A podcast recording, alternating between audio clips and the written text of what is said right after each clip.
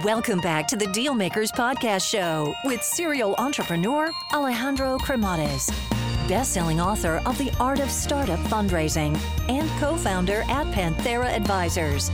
In this podcast, we ask our guests about their successful acquisitions and financing rounds. Alrighty, hello everyone, and welcome to the Deal Maker Show. So today we have a really exciting founder. I mean, he's done it so many times that I get dizzy, you know, with uh, how many companies he's done. But uh, we're gonna find this one, you know, quite inspiring. We're gonna be talking about culture. We're gonna be talking about consistency, also about fundraising and why it's its own art. There's not nothing there that really teaches you, I guess, you know, until we listen to this episode, you know, to what our guest is gonna tell us about it, and then also about force majeure but again, you know, building, scaling, financing, and all of the above that we like to hear. So, we, without further ado, let's welcome our guest today, Eylon Etshtein. Welcome to the show. Thank you, Alejandro. It's a pleasure. Thank you for inviting me. Originally born in Israel, eh, a startup nation. Give us a walk through memory lane. How was life growing up there? It's uh, it's really nice. The food is really fresh, and you need to go to the army. But uh, beside that, it's really nice sometimes the neighbors do, do, doesn't like us too much, but it's it's okay. So what happened with you in high school? uh, I don't know. I, I was preferring to build website and play soccer instead of uh, going to school. I don't know. The the teachers uh, were teaching unnecessary stuff, uh, at least for me. So then you you ended up uh, not finishing high school. Yeah, in, in, in Israel they do like uh, twelve years, and I did ten. Uh, and the last two years it was more me in the sea me djing me doing projects and websites and uh, less going to school. And my mother was really not happy about it by the way. It, it, sounds like fun. It sounds like fun. Now now in your case you ended up going to the army and um, you know the army obviously is mandatory there in israel and there you were in the infantry uh, unit. So i'm sure that this brought a little bit of discipline because from being in the you know, at the beach, you know, DJing to then all of a sudden, you know, having to follow orders and instructions. I'm sure that was quite uh, humbling for you. Yeah, I, I think I was always looking for some structure in my life, um, some discipline. I grew up without a father. My parents was divorced when I was like two years old. My mother was a, a very successful CMO. So I think the army was for me like, um, you know, a hand in a glove in a way. Um, and in the army, you, you discover a lot of things about yourself, basically. You know, um, uh, you have your teammates, you have uh, your commanders, and it's like, but it, it from one hand give you a very structured uh, formation, but on the other hand, you have a lot of time where you need to execute by yourself in a way uh, depending where you go. And I think for me, it was really good. I mean, I really enjoyed the army. I even went to officer course and uh, it was really good for me. I really enjoyed that time in my life. I, I still claim it was one of my, the best periods in my life. So, what do you say when, when you said earlier you discover a lot about yourself? What did you discover about yourself? I think up until the army, I didn't have a recognition from, let's say, the outside world that I'm good in something. And I think something that really been built in you, especially in commander units, is that you're special, you're unique, you're above the average. Uh, you get wings, you get this, you know, like all the the shiny things on your chest, and it's give you something also after the military where you think, you feel, and you know, by the way, also you know to handle things in a more uh, under pressure um, than most people in a way. Now after the army basically what you did is uh, you did a bunch of stuff but eventually you know that led you to university to the mit uh, their uh, equivalent in israel and you were looking too much to the window. It sounds like uh, you were not excited, you know, too excited there, but uh, looking through the window ended up landing you with having a tough conversation with your mother. What what, what, what happened there? Told you too much before the interview. Uh, I think it's something that symbol a lot of entrepreneurs. We have obsession, and we are only good, or sometimes even very good only in things that really interest us. And I think for me, the army was very interest. Um, school was not. And when I went to the Technion, which is kind of like the same like MIT in the US, uh, in Israel, um, it was really boring. I mean, they teach you physics, they teach you all kind of things. And in the night, I was coding and parties, and I'm, I was uh, like, um, you know, um, um, like being a party organizer. Like, uh, was the biggest party organizer in my hometown. I, I think it's something really a, a skill that entrepreneur really have. It's about if it interests us, we will go all in. If it's not, we will be, you know, it, it's it's it's it's not for us. So then, in your case, I mean, this was the um the segment that really brought you into the venture world. So tell us about you know getting into startups. You know, how did that happen? In a way, it's happened by mistake. Uh, to be completely honest, I think it's just the course of my life led me towards there. I really wanted to build things. The tool that I had was coding and designing, and you know probably in, in the in, in the old days um you know that was the people that i don't know like um harvesting and things like this but in the modern age we are it's about building projects like websites and apps and things like this. And that's how I, that's how I was uh, able to to bring myself into into basically creating things um, through coding and building apps. And I started like um, this uh, this small agency, and this agency was, you know, like um, Facebook just started with their FBML. It was like you know you could build apps inside Facebook, and it was a big trend to make it for businesses, and the business went uh, quite well uh, for uh, a young, uh, you know, a young grown up trying to, you know, to find his way, and after a while I had this partner, and, and then we we split it, and um, I got I, st- I, st- I started to get some offers, and at the end, I find myself going into this larger company, a big corporation from Israel, and starting to do uh, to to be working with them uh, as a CTO in some in one of their um, sub companies.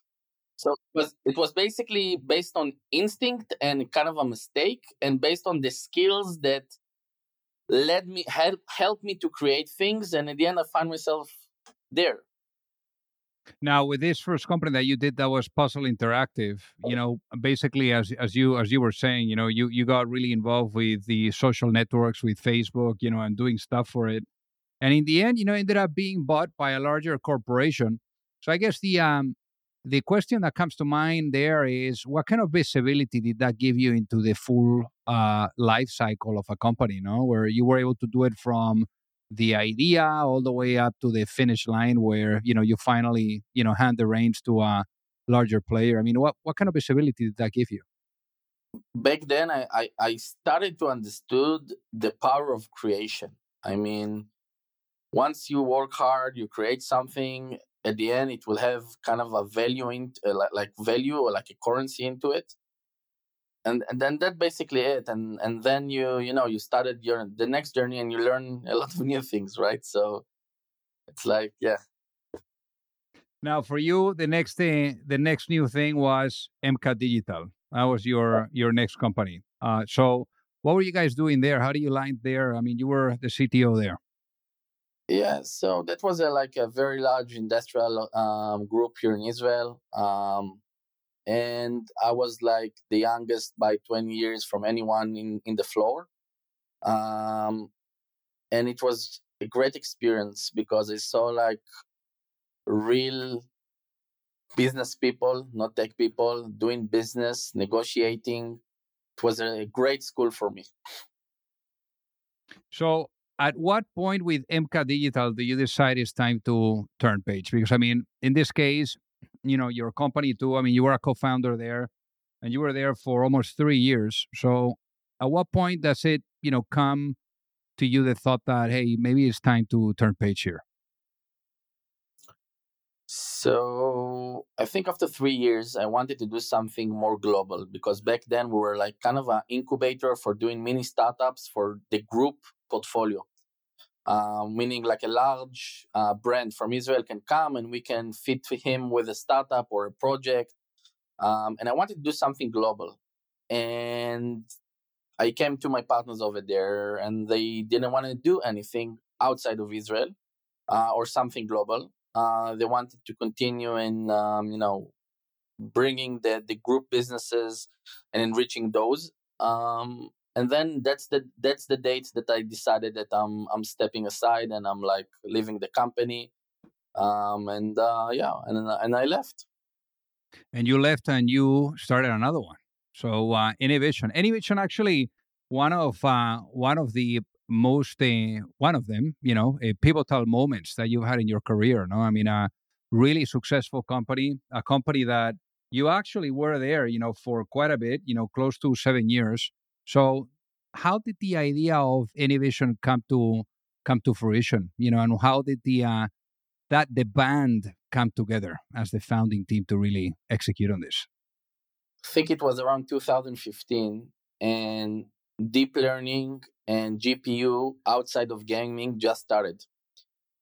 And I understood it's it's going to be like the next thing. It was very clear that you know once you go outside the world of CPU into GPU, you have like multiply more uh, of, of computation uh, power, and and yeah and, and then it's like you know i scouted the the, the vertical in, in industries it's going to be affecting and i discovered that uh, facial recognition uh, going to be a very very big part of it um, it's even before face id and all those facial recognition applications started in all those devices right it was like um, and we start uh, and, and then we, i started the project so then, what was the uh, what ended up being the business model? How were you guys making money with Anyvision? So the first two years we're not making money. Uh, we're not even getting salaries. It was really hard times. Um, not a joke, but I was like um, eating food uh, worse than I was eating in the army.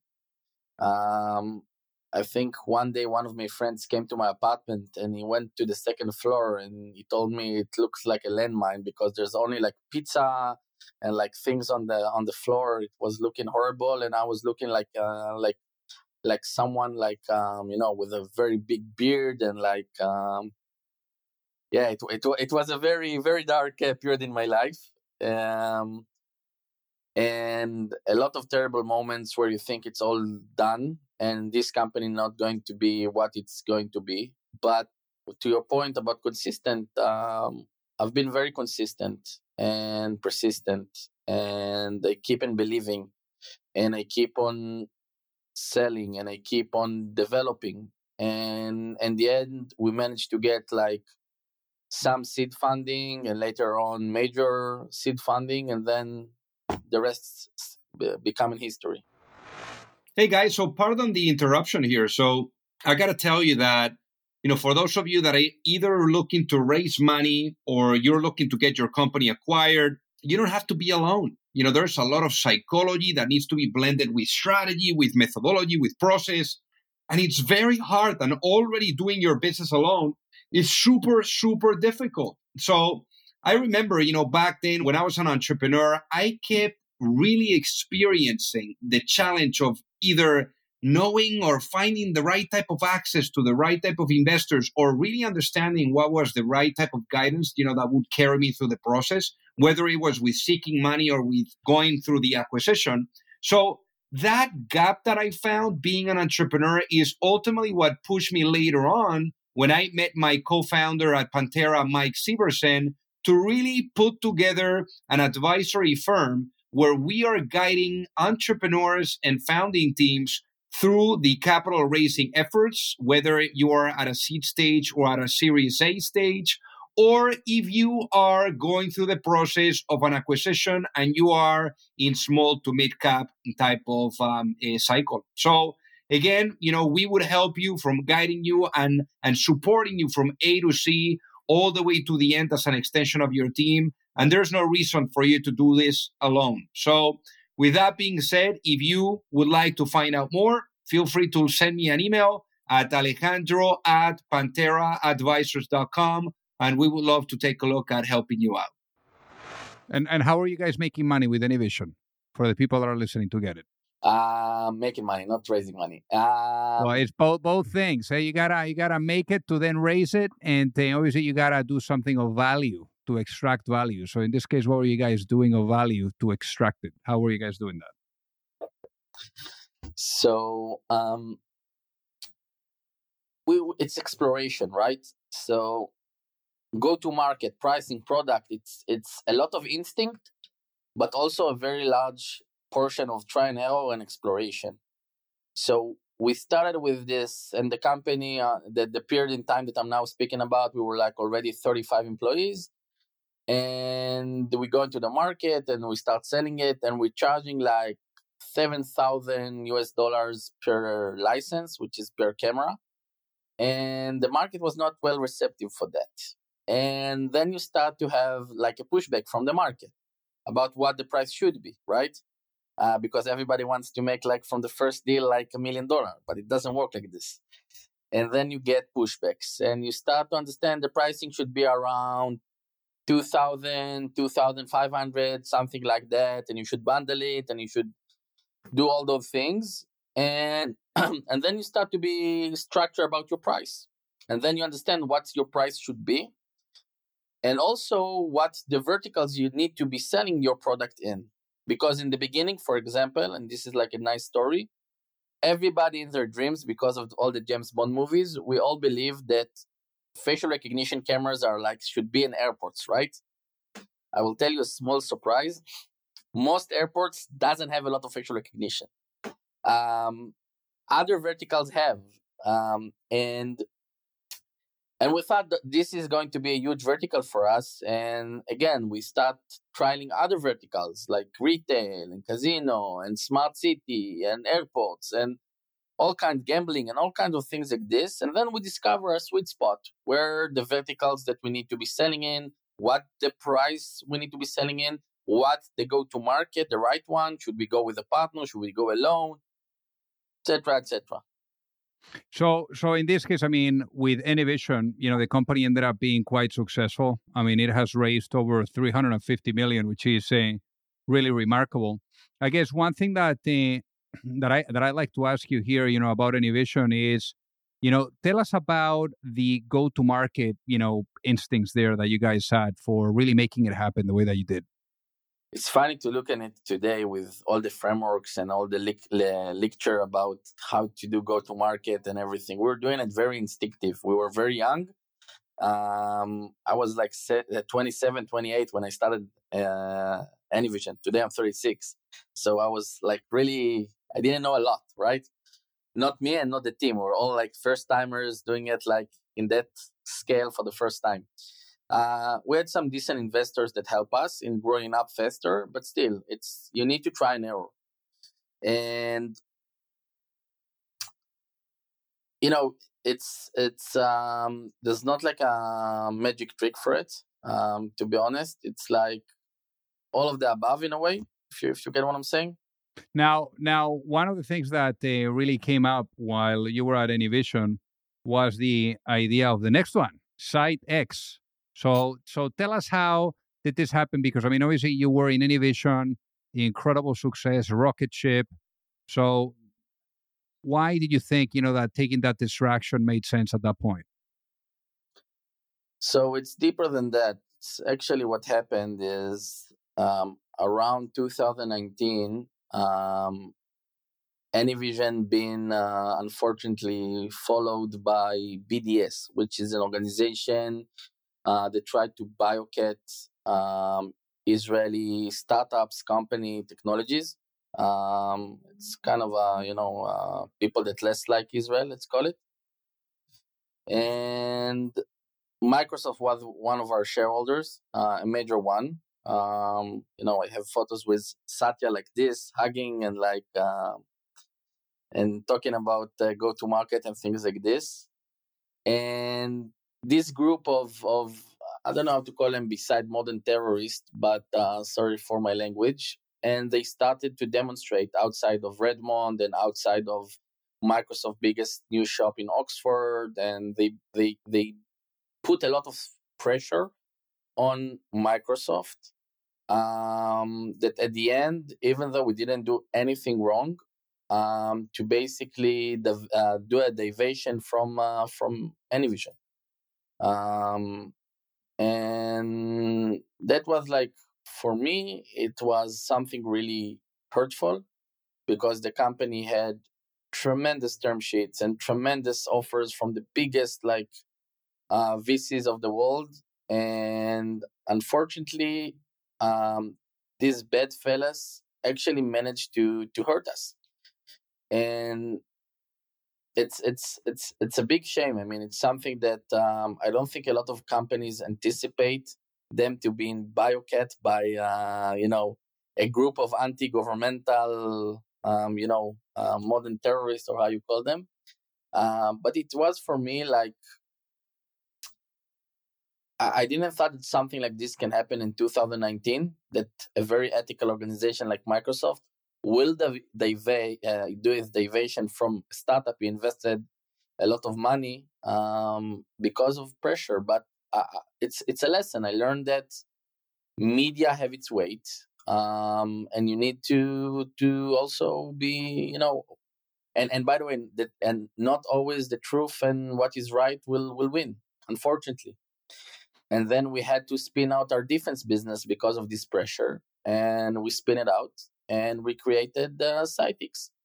Uh, we created it with the largest um, defense contractor from Israel, which is Rafael. It's state owned. And SightX today is uh, kicking ass, doing a good job protecting the world. I mean, twenty plus million dollar raise there, so uh, so good stuff. Now, in your case, you know, it sounds like three years is really what it takes for you to uh, to get antsy yeah, about uh, doing something. Yeah, I mean, in this in this case, three years in, about June 2021, that's when it was the perfect time to start a company called Perfect. Why was that the case? So in 2021, after all this experience in Anyvision, which was amazing roller coaster, ups and down, I saw it like in probably the highest levels of, of scale. Um, obviously, I did my, my fair amount of mistakes um, as a young entrepreneur. Um, but one thing I saw is when you scale organization from zero to almost 500 employees, is that the problem of recruiting your best next hire is still not solved. And the data is out there, and obviously very advanced uh, large language models and Gen AI is here to to help us with that, uh, to analyze and and um, bring insights.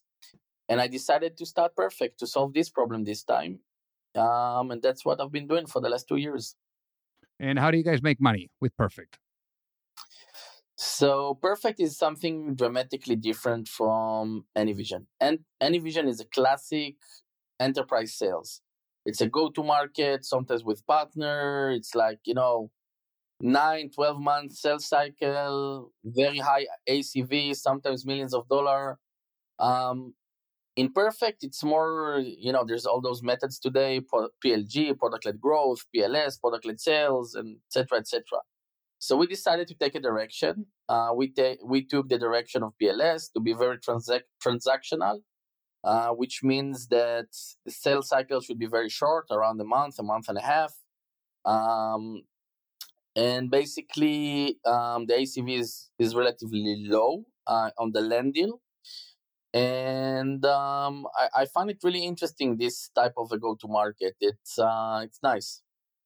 So then, with a perfect, you know, you guys have raised um, quite a bit of money there. Um, how much have you guys raised so far? We raised $13 million. And why did you decide to raise the money from the people that you did from? Because obviously this is not your first rodeo, and now you know quite a bit on on dealing with investors. Why did you choose the investors that you did?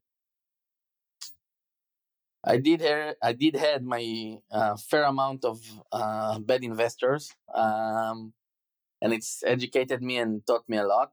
And in this journey, I try to take only people that I know, people that I trust. Um, half of the investors are investors that invested me in the past.